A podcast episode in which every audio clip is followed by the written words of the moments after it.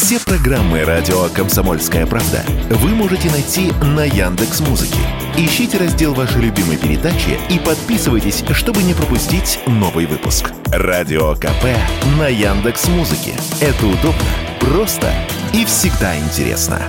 Когда Виктор Бут, отсидевший в американской тюрьме 14 лет, вновь оказался на родине и зашел в торговый центр, ему хотелось обнимать всех, кого он видел, рассказал бизнесмен «Комсомольской правде». Свое первое интервью в России Бут дал именно «Комсомольской правде», и для этого журналисту Роману Лялину пришлось постараться. Первые дни покой бывшего заключенного бдительно оберегала жена, рассказал нам Роман. Первый раз, когда я позвонил жене Виктора Бута Алли, она сказала о том, что бизнесмен находится после дороги, он спит, и он три ночи не спал, поэтому она не может с ним связать, потому что охраняет его сон.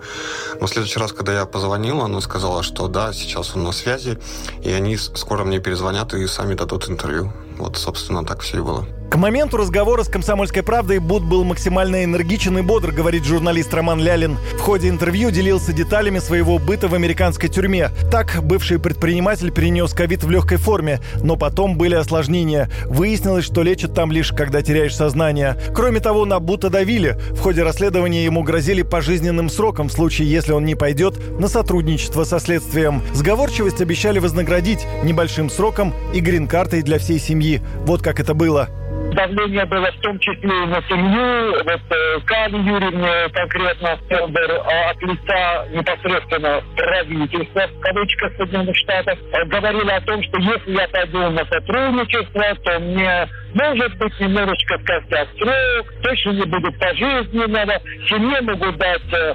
грин-карту, и прочее, прочее. В обмен требовали, как обычно, на, ну, на сдачу или на слив компромата на э, ВВП и на Игоря Сечина. Они считали, что он мой близкий друг, потому что якобы мы закончили один и тот же военный институт, но я в своей жизни никогда с не пересекал.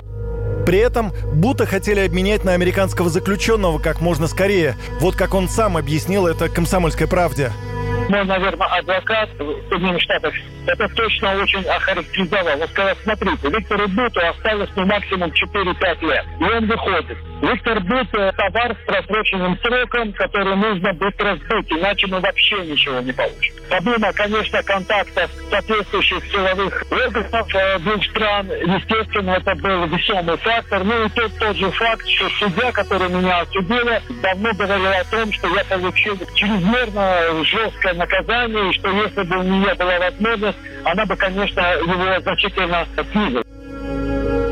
Виктор Бут попал за решетку еще в 2008-м. Теперь, после освобождения, он привыкает к новым реалиям. Например, к смартфонам и обновленной Москве. Юрий Кораблев, Радио «Комсомольская правда».